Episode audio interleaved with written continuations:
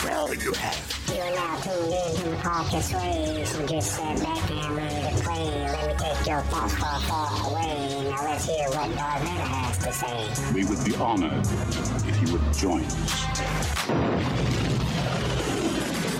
What's up, far, far away family? Welcome to Star Wars Audio Archive. So, how's everyone doing today? I hope all is well on your side of the galaxy. Nothing new out here on the outer rim. Still sick, been sick for like two weeks and it sucks. Being sick with MS is probably the worst thing ever because you can't take no good medicines or anything. So, what do we got for news today? Star Wars reveals the first look at young Yaddle, and there are big plans for Yaddle in phase two of the new era of the franchise. Both Yoda and Grogu have taken up the top spots for a bunch of fans, but now there will be another small green force user to focus on. The High Republic actually occurs more than 100 years before the Star Wars prequels.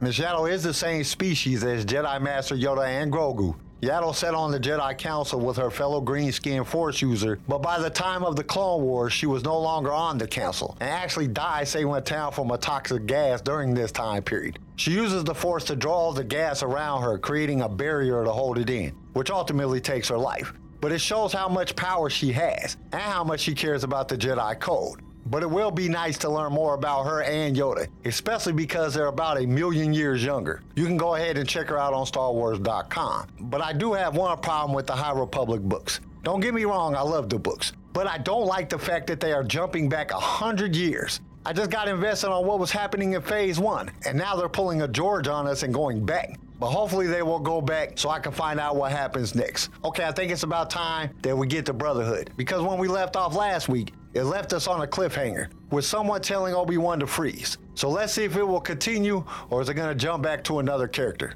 We're just going to have to find out. Anakin Skywalker. An aid mission. Anakin kept telling himself that over and over.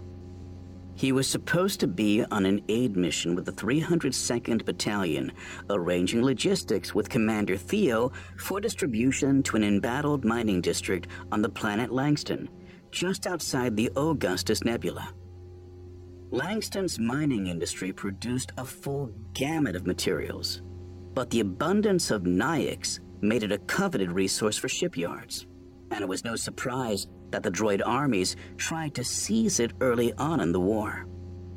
With devastation hitting the biggest cluster of mining towns on the northeast section of its largest continent, Anakin should have been thinking about maximizing efficiency.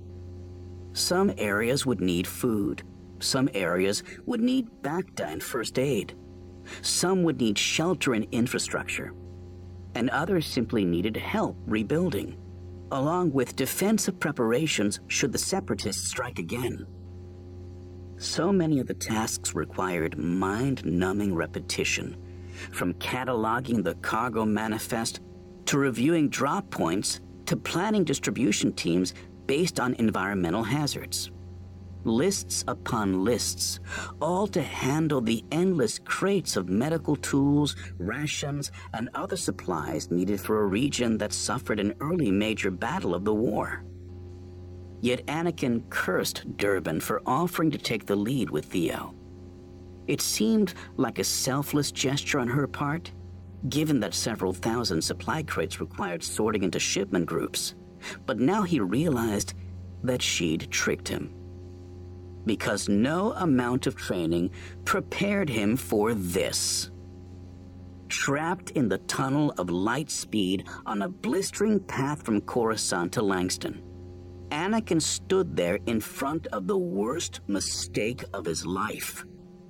Four younglings waited in front of him, an endless barrage of Master Skywalker echoing off the walls of the cargo hold. He was supposed to be on an aid mission, not trying to control the sheer, unrelenting chaos of babysitting. Hold on! I can't answer all the questions at once. This was worse than the morning at the Jedi Temple. In the temple, a sense of decorum existed, the venue providing the familiarity of rules and guidelines. But here, on a ship with only two newly promoted Jedi Knights and a bunch of clones not trained for helping, Four younglings might as well have been 60. A rapid fire blend of so many voices repeatedly yelling, Master Skywalker, at once. Even finding a centering rhythm within the force seemed impossible amid the noise and tugs in so many different directions, a confusion so very different from the battlefield. The sound of a lightsaber burst past the voices, a green training blade sparking to life. No, we're not using those right now, Anakin said. I'm going to collect all the lightsabers if anyone ignites another one. Show us your lightsaber. How many battle droids have you destroyed? I bet he almost killed Count Dooku himself. Anakin wanted to bury his head in his hands and scream. All of the discipline he'd trained into himself melting away at the sheer illogical nature of younglings. Somehow they got the younger batch of younglings on this trip, all just old enough to be corralled on a cruiser. With proper supervision, of course. Except, weren't there five younglings? One youngling's training lightsaber lit up, leading to a push and a skirmish and yelling, all in the seconds Anakin took to scan for the other youngling, the older Zabrak girl. Stop! Anakin yelled. A lightsaber is not a toy. The youngest of the bunch, a Ferrario named Canis Dav stood with trembling lips, tears welling up. What I mean is, Anakin said, his voice calm, this weapon is your life. You have to treat it with respect. Show us! Yeah, show us! He sighed, giving in to the fact that he wouldn't be winning any teaching awards for this lesson. Okay, look, Everyone stand in a line over there and don't move. His lightsaber burst into full view, the shimmering blue blade longer and brighter than the youngling's training versions. It is a weapon of precision and elegance. It requires the utmost control. Now what? He was improvising about lightsabers and he'd run out of things to say unless he went into the wiring schematics. This really was where Durbin Wenherd would have done a much better job than him, because she used two short Shoto blades. Her training involved a unique form of lightsaber combat that emphasized dagger like slicing and acrobatics, a demonstration that would be much more entertaining than Anakin's technique. Then, an idea popped into his head. And when you can really control it, you can do this. He passed the lightsaber from his mechanical hand to his organic one. The trick he had in mind, too risky to do without feeling completely in sync. His hand opened up, fingers letting go, but the lightsaber remained. He took a step back, a deep connection with the Force enabling a hold on the weapon as muscle and nerves were grabbing it, and it floated in midair. Wow! The younglings cried out. Why didn't he try this earlier? Anakin dipped a finger and it twirled left, then another finger and it twirled right. It then lifted up and down, a colorful light show in the form of the legendary weapon of the Jedi Knights. And he even added a somersault over the floating lightsaber before sucking it back into the grip of his mechanical hand. Then he shut it down. That was something he could trust that hand with. The younglings applauded, raving with, Did you see? and How'd he do that? and other exclamations. That seemed to win them all over for now. Except he was still missing the Zabrak girl. He looked all around the cargo bay and between the crates and passing clones. He spied her. She'd been there all along, just sitting in the corner by herself. Younglings, he said, now I would like you to meditate on what you just saw for, um, ten minutes. Ah, they groaned, but as a group, they collectively sat and closed their eyes. Maybe simple tricks were all that was necessary to get them to listen. If not, then Durbin would have to grab the spotlight for the next round. She owed him that. We love bringing you more Star Wars, and it is because of our partners that we can do this week after week. So we invite you to be one of those partners. For as little as a dollar a month, you can help us keep this going. Your support will give us the ability to create future episodes, as well as provide you with the best sounding show on your playlist. And to express our appreciation, we will give you a shout out on our mid-series show that we do in the middle of every book. You will also be automatically entered in all future giveaways. All you have to do is go to the show notes and click that listener support link. Now let's get back to the show. As quiet set in, Anakin's ability to concentrate returned for the first time since stepping in front of the younglings. But with that focus came an odd sensation. And in fact, he realized that he should have recognized where the Zabrak girl was all along. Because the vacuum and the force that he'd sensed throughout the temple circled all around her. Are you all right? He said, approaching the Zabrak. She opened her eyes and the vacuum disappeared, the currents of the force resuming their normal flow. He should have remembered her name. They'd all been introduced hours earlier. But he went with honesty here, kneeling down in front of her. Hey, it's okay. You can talk to me. I'm sorry, but I've forgotten your name. Mill Alibeth. Mill, I'm Anakin. Is something the matter? Hyperspace can make you nauseous the first few times if you're new to it. It's not that, she said, shaking her head. It's something else. Mill appeared to be the Zabrak equivalent of his age when he left Tatooine. Perhaps a tiny bit older, and likely past the age of simple force tricks being impressive. Well, Anakin said, we're gonna be here a while, so if there's something on your mind, you can tell me. Now, this was improvising. Handling younglings of any type was as foreign to Anakin as Padme's political negotiations, but he couldn't contain his instinctive urge to care, to try to help. I. Mill started. She huffed out a sigh, then looked at his eyes. You promise you won't get mad? I promise. You can count on me. Mill leaned forward, close enough that Anakin felt her breath. I don't know if I belong in the Jedi Order. Anakin took in several slow and controlled breaths, so many things flashing through his mind. Qui Gon's certainty in stating, Here's the chosen one, before the Jedi Council. The peace parade on Naboo, standing proud with his newly shorn Padawan hair. Endless bickering with Obi Wan, Padme. So many thoughts about Padme. Tatooine. The Sand People. His mother. All of those things tied intrinsically with his decision to leave home and join the Order. And yet, through it all, he too never felt like he quite belonged.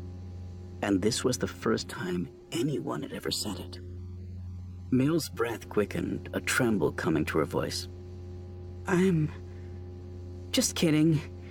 Forget I said. I understand. Anakin said in a controlled, calm voice. Because he did. Tell me more, youngling. I feel the Force, she said, her hand balled into a fist. But it's overwhelming. I know the Order can do good. I know the Jedi are guardians of peace. But. She turned, Anakin now facing her tight black tail of hair. But the war, the fighting, the violence. I feel all of that through the Force. I can't explain it, but it's too much. And I don't understand why the Jedi are peacekeepers and all of the other initiates can't wait to get their weapons. And we're in the battlefield with soldiers?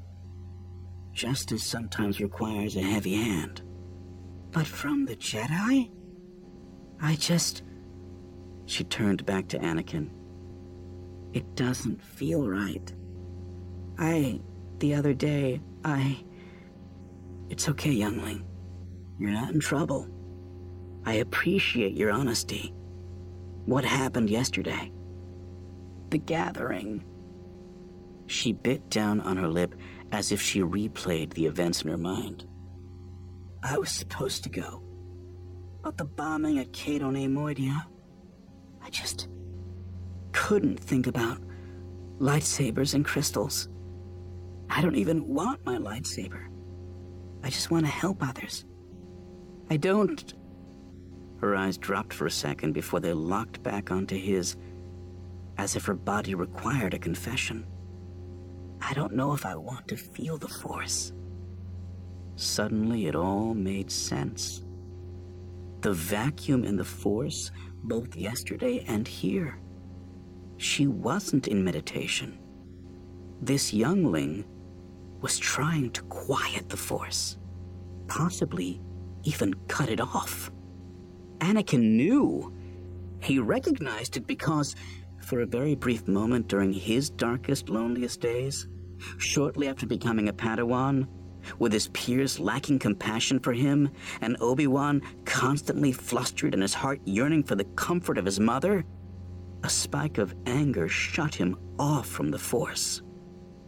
For a flash, it did the trick. It tempered his feelings, it quieted his mind, it soothed his fears. But then it was gone. Not nearly enough. Because while that avoided connection, it also pushed him further into a corner. And it was at that moment he realized that he needed to reach into the Force rather than avoid it. Anakin looked at the other younglings still sitting in a line in meditative poses, though the occasional jabs and giggles came from them. Palpatine's words about getting the initiates used to war replayed in his mind. In front of him, Mill turned, Anakin sensing a cloud over her, an internal shame, likely for questioning the order. Anakin also understood that part all too well. I've always felt a little out of place. My entire life. Even with the order. You. She looked at him, eyes wide. But aren't you the chosen? Don't believe everything you hear. Anakin said with a laugh, though he groaned inside. Not again.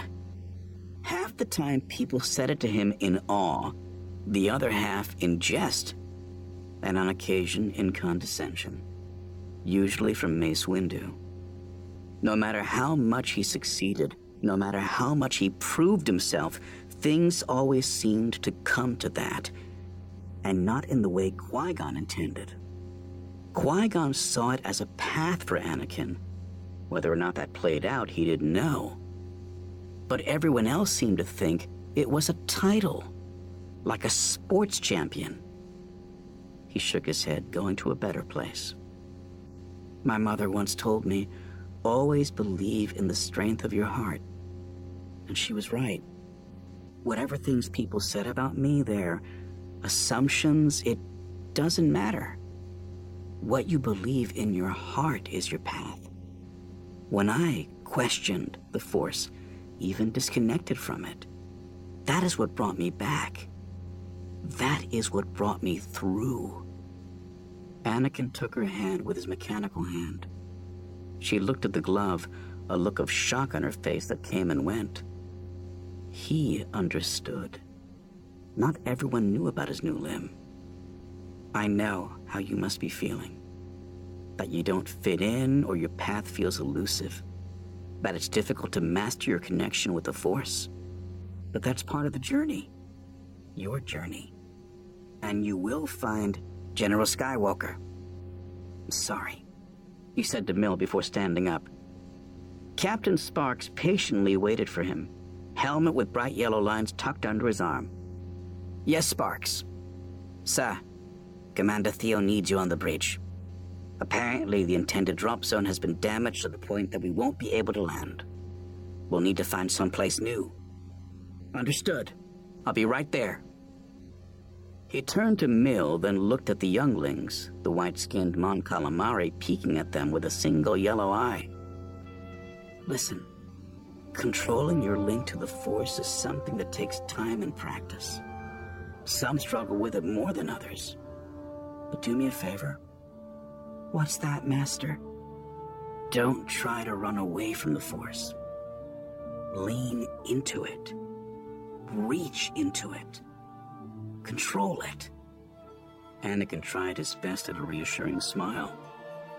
If I could learn to do it, so can you. She nodded, though it wasn't clear whether his words really crystallized in her. At least, not yet. As for the war, the Jedi do a lot of good for the Republic. Sometimes aggressive negotiations are just as important as bringing medical supplies. I know that's confusing, but it's true. Both can benefit the galaxy. I understand you. I've been where you are. So be patient and we'll talk more later. All right? Mel nodded, her features softening. Anakin emphasizing with the simple need for someone to listen. But for now, yes, Master? If you really want to be handy. Anakin pointed at the initiates, who pretended to meditate but really kept poking at each other. Take care of the younglings. You're the oldest. But, hey, Anakin offered a smile, something to break the heavy mood. You said you wanted to help others, right? Well, I guess we're gonna have to wait to find out who told Obi Wan to freeze. Like I said before, I don't care for the way that Mike did this book, but what can I do? I'm not saying that the book is bad by no means. I just don't like how they jump between characters in each chapter. To me, it just feels like it messes up the pacing, and it leaves you wondering what's happening in the last part. But in the part we just heard, Anakin is once again feeling the weight of younglings. But now they're out in space instead of at the temple. So they are testing him a little more. I'm sorry, I guess this is where I fall to the Sith, because I would have used the Force to make them sit down. But Anakin folds and shows them some tricks with his saber. And then it happens. Anakin realizes he is missing a whole youngling. He really isn't the best to put some kids with. You wouldn't want to hire him to be a sitter. Call him up and he lost your kid. But eventually he finds her and realizes that she was the vacuum he felt in the Force. After talking with her for a bit, he finds out that she feels the same way he did back when he first came to the temple. They talk for a bit more, then as always, one of the clones interrupts. They have a problem that they can't solve on their own. So Anakin must go figure it out. And that's what the whole chapter boiled down to. I hope you can hear the sarcasm in my voice because I'm about to break the promise that I made three weeks ago. Because we have listened to 19 chapters and we still haven't heard any action at all. I'm talking no action whatsoever. It's starting to drive my brain crazy. I want something to blow up or someone to get shot or cut up with a lightsaber. Anything. Okay, okay, let me calm down because we still got the quarter of the week to get through. So let's get to that right now. And it comes to us from Dean Graziosi. I hope I got his name right. And he said, Our next level is always on the other side of an obstacle and always on the other side of a challenge. Okay, I got a story to tell you guys. When I was about 11 years old, I had to walk home from school every day. And the fastest way to get to my house was to walk through a parking lot of the church and then cut down the alley. So the first couple of days after school, that's the way I walked. Now, on the third day, as I was walking down that alley, I seen a big dog just standing there. It was a brown and white boxer. I know boxers aren't that big. They are considered medium-sized dogs, but before anybody corrects me, I was about 11 years old. A Cocker Spaniel seemed big to me at this time. But, anyways, he was just standing there. I saw him, he saw me, and then it happened. He barked, I ran, he chased. I was fortunate that day and I got away. But two days later, I wasn't so lucky. Same scenario, walking down the alley, he saw me, I saw him, he barked, I ran, but this time I didn't get away. He bit me right on the right butt cheek, hard. I was able to climb up on a car, but the damage had been done. So from that day forward, I walked a long way around, which took about an extra 10 minutes. And this happened for about a month.